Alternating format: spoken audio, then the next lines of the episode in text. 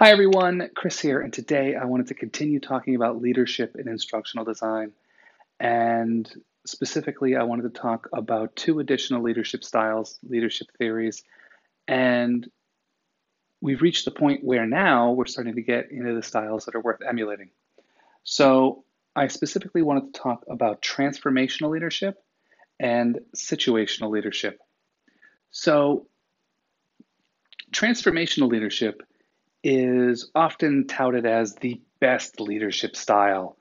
And it's certainly better than laissez faire, and it's certainly better than transactional.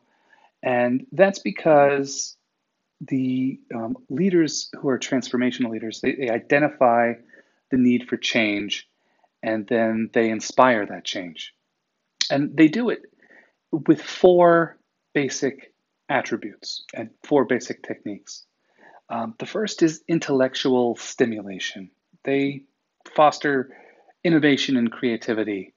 Um, the second is individualized consideration. They really show that they care about individual team members. Next is inspirational motivation. And this is, we talked earlier about how leaders inspire a vision. They're responsible for determining the vision of a project, of a situation. And that is the inspirational motivation essentially behind transformational leadership.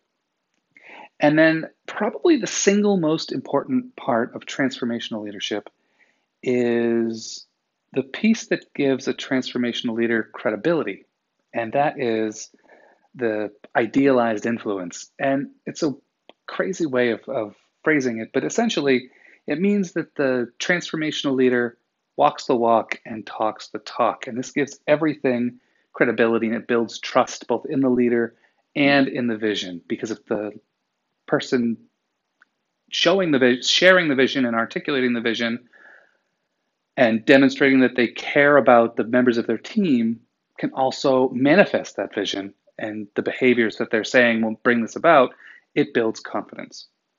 So that's transformational leadership in a very small nutshell. There's a lot to it, um, but that's kind of what it's what it's all about. Is is identifying the change you want to see.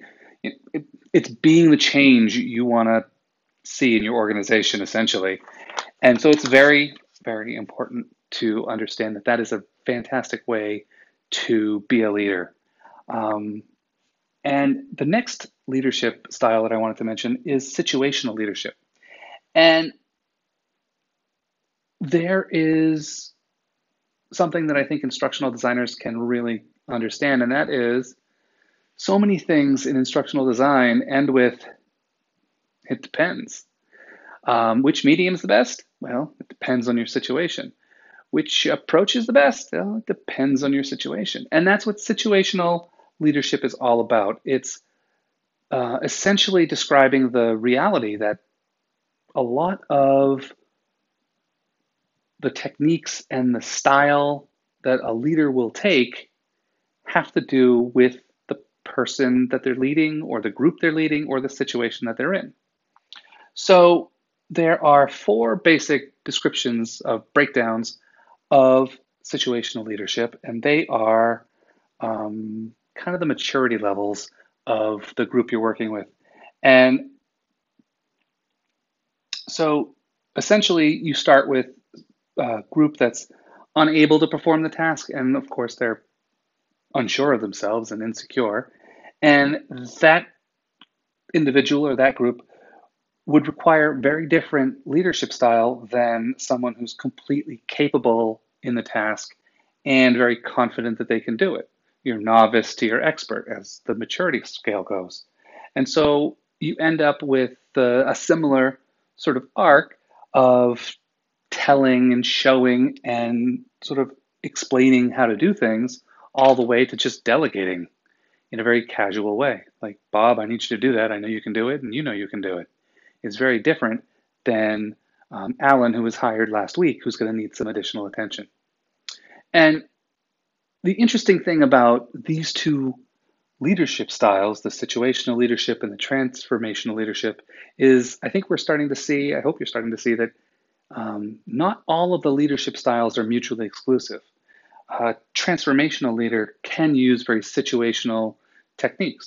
So um, it's something to think about also. Uh, these different things. You're going to adapt to the situation. And if you want to be a truly transformational leader, you need to have a clear vision, articulate that vision, and you need to walk the walk and talk the talk and be that change you want to see in your organization. And tomorrow, I will talk about probably my favorite leadership style, and that is the servant leader. So I will talk with you then.